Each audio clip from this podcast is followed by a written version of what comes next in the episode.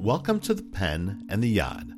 On this show, Rabbi Siegel from Anshe Synagogue speaks with author Jonathan Eig about Parsha Behar, releases from economic bondage, looking at the Jubilee year as an ancient blueprint to end the cycle of poverty. This week we're talking about the portion of Behar, and it is a portion focused on this idea of the Jubilee year, the Yovel. Seven is the key number in Jewish life. It's a covenantal number. Sabbath is on the seventh day. It's a reminder that God is the creator and the world belongs to God and that we are God's partners. And so the perfect seven, seven times seven, 49 years, leads into the 50th year, which is the Jubilee year. And in the portion, all debts are released, lands that were family lands are returned to the original owners. It is the ultimate reset button. It's like socialism. In a way, it's like socialism, but. Which is really popular these days, from what I hear. right. So Behar is making a comeback. The only, the only difference between socialism and the Torah is that socialism is man centered or human centered, and the Torah is God centered. In other words, if I'm a landowner and I purchase land from you, then by what authority do I have to return the land? And so the ultimate question is it's a matter of faith as to whether or not I follow these laws. How seriously do I take this idea that we are really on God's land? It's not really ours. And so that which I have is meant to be shared. So God is the socialist? Is that what you're saying? I think God is the justice. God understands that if we are created in the image of God, then we have to take that out of the church, synagogue, or mosque and practice that. And how do you practice that in real time? You make sure that you break the cycle of poverty. And what's so interesting about this portion to me is that this is the first instance in human history where the cycle of poverty is, is really being addressed. How do you get out of indentured servitude? How do you break the cycle of, child, of generation of generation to generation of just being in this terrible poverty stricken level. Yeah, especially in a capitalist society where there are rewards for wealth, there are rewards that are handed down generally, generationally, and a lot of the wheels would fall off the wagon if you said to these people who are investing, the capitalists who are investing in industry, investing in real estate, you only get it for 50 years. When the Jubilee comes along, we start over. Well, it, you know, those people might still invest, but they, they wouldn't invest as much. Well, that's interesting that you said that because a problem will develop in time, and it happens during the rabbinic period. If you are a person of wealth and I come to you for a loan, and it just happens to be the 48th year, what goes through your mind as the lender?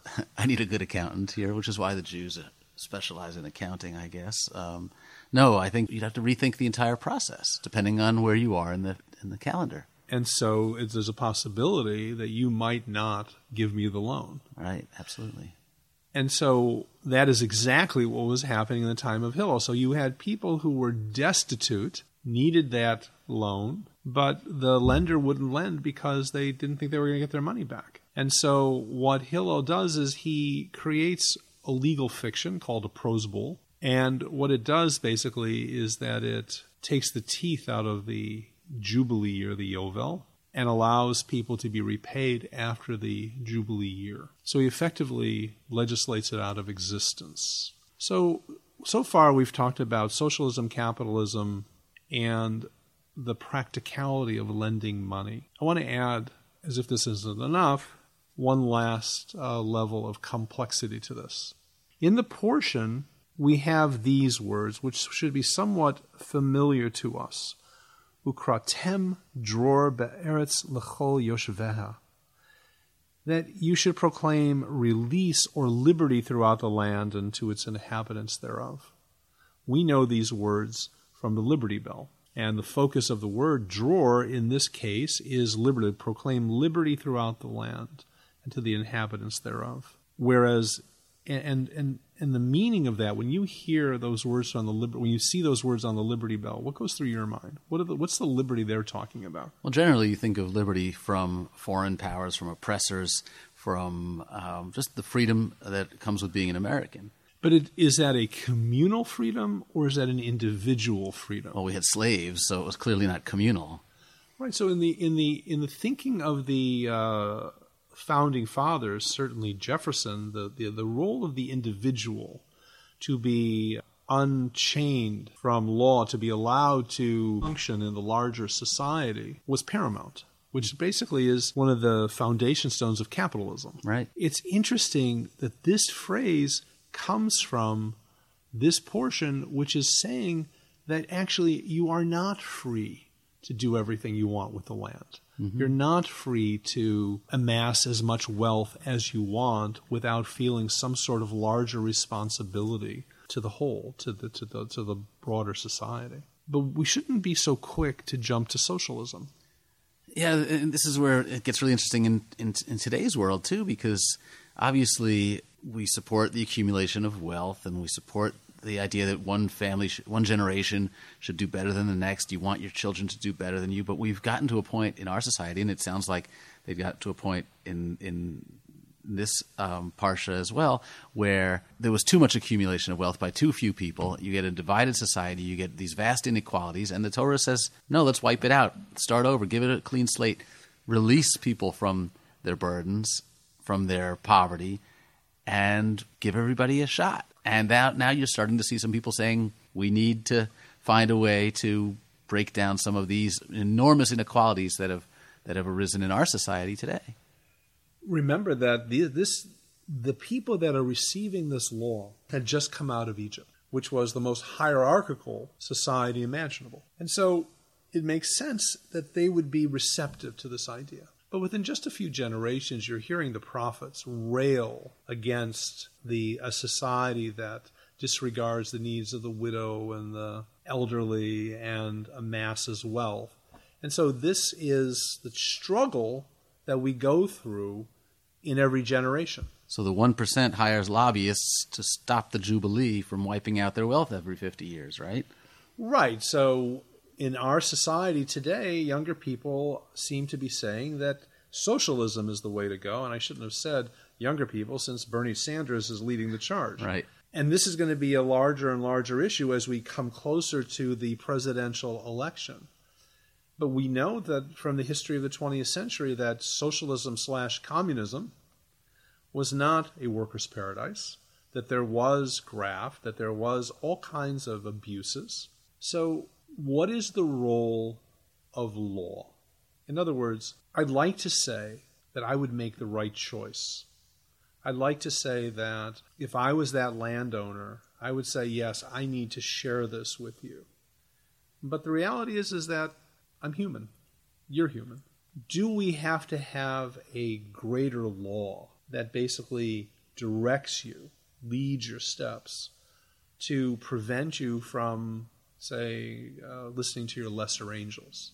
Yeah, I think you can argue that that's the only way it works. That if you grow up in a society where you know that you don't get to take it with you, that the government is going to tax you or um, the ruling order is going to tax you at such a rate that your children cannot expect a vast inheritance, and as and you get something in exchange for that. You get a society that is that is civil, that is egalitarian, that is you know has um, that takes care of you and your children in a, in a way that provides a, a level of stability. I think people then get accustomed to that, and I think some countries have done it better than others.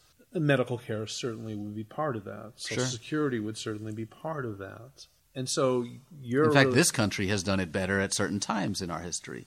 Um, if you look back after the Great Depression, we created a much greater social service net, a safety net, and we had a much uh, better. We did a much better job of getting out of poverty from the 40s up until I'd say the 70s, even into the 80s, when you began to see a, a tearing away of that safety net. But America was expanding its its um, its safety net and reducing poverty in at a rate never before seen, and and we've backslid from that. And the Great Society in this in the mid '60s was that concept really in its largest form. I mean, you think about what was before that and what followed that. It's remarkable, and we take it for granted today. And today, it's also being challenged. Yeah. Can we really afford it? I want to come back to the difference in a translation. The difference between proclaim liberty throughout the land and to its inhabitants thereof, or proclaim release throughout the land and to its inhabitants thereof. Liberty is whatever you and I decide liberty is. Release is a very specific term. I need to release you from the bonds of poverty. As a member of society, that's my responsibility to you. I need to release you from a cycle that would continue to keep you in a uh, broken or at least a lesser position. That I can command. Liberty I can't command, right? This is, I think, the, from the Torah's perspective. And I wonder if we are really struggling with, and capitalism is really based on liberty in a way the liberty of the individual to go out and amass wealth and right and we kind of we're gonna you know, pretty soon start walking down um, you know the route of the of the fountainhead and all of those right. kinds of larger concepts but I, I wonder what you think I, I, I think that there's something there about what our roadblocks are yeah, I think that if you look at it um, as release, it's uh, there's a lot more opportunity there for for equality, for kindness, for democracy. I mean, democracy uh, is, is, a better word than socialism. If you uh, if you want to use democracy in its truest form, we should be a society of the people, and that means all the people, and not just the wealthy people accumulating power and bending the rules. Um, you know, release could also be construed by the uh, by the people who have accumulated wealth as being released from concern about their about others. They they are free to do what they want with their money and forget the rules. Well, let me give you let me give you a um, a very direct example. Supporting companies that are noted for giving you the best prices often, not always, give the least benefits to their workers. In a world where I see things in turn through a lens of release, I have responsibility to be thinking about the workers, releasing them from uh, a very a low-paying job that may keep them in poverty and make other financial choices. That's right. In a world of liberty, I can shop anywhere I damn please. So that's an interesting place to stop. Yeah, that's right. And I would ask you on that note to to to buy my books at your local bookstore, not from Amazon, because Amazon is one of those places that uh, is all about the price and and does not support the community or to support the workers the way that a that a bookstore would. Wow, very socialistic of you. yeah, because I need to accumulate wealth to send my children to college, and after that, then then they can they can be on their own. After that, you know, I'm not, uh-huh. not going to keep it. I don't need to. I'm not going to take it with me. On that happy note, thanks for talking. Thanks, Rabbi.